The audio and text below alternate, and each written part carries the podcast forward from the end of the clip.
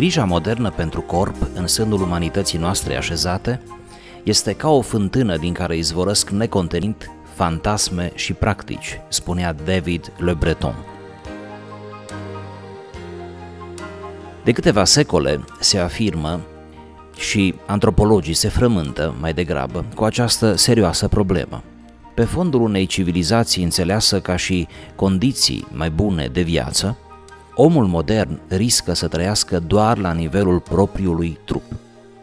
Parcă numai realitatea propriei corporalități mai există, deși, să nu uităm, suntem mai mult decât atât. Sufletul, marele dar al lui Dumnezeu, geme în lăuntrul nostru cerându-și partea.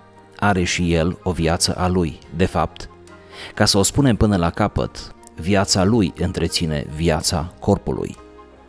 Dacă nu suntem atenți la acest detaliu, ne vom trezi alintând un trup capricios și care nu se mai satură de plăcere. Ar fi primejdios.